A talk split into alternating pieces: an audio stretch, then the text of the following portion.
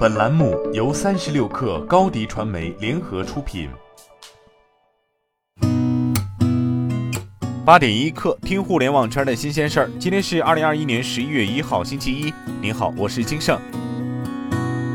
三十六氪获悉，格力电器发布关于在美国涉诉案件的说明称，公司近期与美国司法部消费者保护处、美国加利福尼亚中区联邦检察官办公室达成协议，协议涉及的产品为公司二零零五年至二零一二年期间生产的出口北美除湿机。由于申报不及时，二零一六年公司和 CPSC 达成民事和解，支付一千五百四十五万美元。经过多轮谈判，近期公司和美国加利福尼亚中区联邦检察官办公室达成协议，支付七千五百七十五万美元。以上协议涉及的问题均发生在八年前，协议涉及金额已全部计提，不会影响本年度业绩。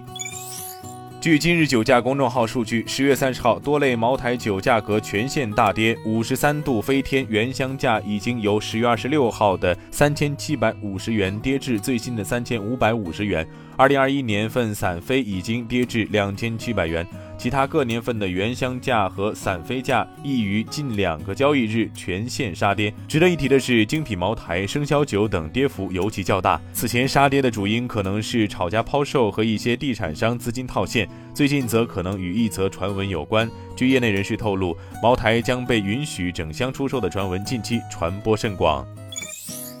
新浪财经消息，未来宣布，由于生产线改造升级需要停线，因此十月份的生产计划受到影响，部分计划于十月交付的车辆订单将晚于原计划交付。未来表示，十月下旬生产线已逐步恢复生产，会尽快将车辆交付。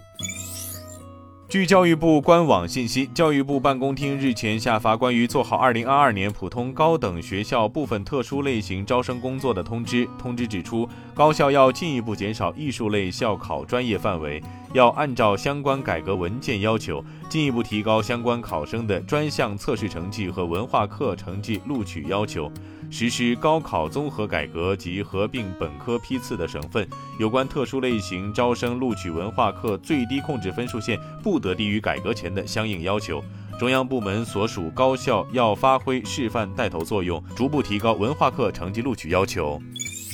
据中国邮政快递报消息，国家邮政局近日约谈速尔快递有限公司，要求该公司严格履行邮政业法律法规，在破产托管期间依法合规经营，履行法定义务。国家邮政局要求，对于已经报告停止经营快递业务的地区，速尔快递应当依法及时办理快递业务经营许可变更。对于目前提供快递服务的广东、福建、浙江的部分城市和上海市，速尔快递应当确保其营业场所、处理场所满足邮政业法律法规规章有关要求。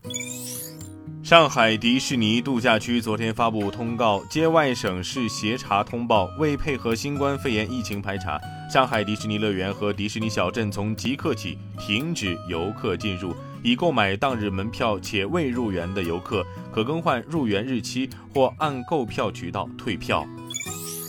据界面报道，日本出版企业角川集团宣布，腾讯将以三百亿日元（约合十七点四一亿元人民币）收购角川集团百分之六点八六股份。角川集团表示。腾讯香港全资子公司 Six Joy 将以每股六千一百七十日元的价格购买四百八十六万股。角川每年出版约五千种图书，此外还经营视频共享网站 Nico Nico。该公司表示，角川集团已决定与腾讯签订动漫业务的商业联盟协议，以进一步促进该公司基于 IP 的全球媒体组合。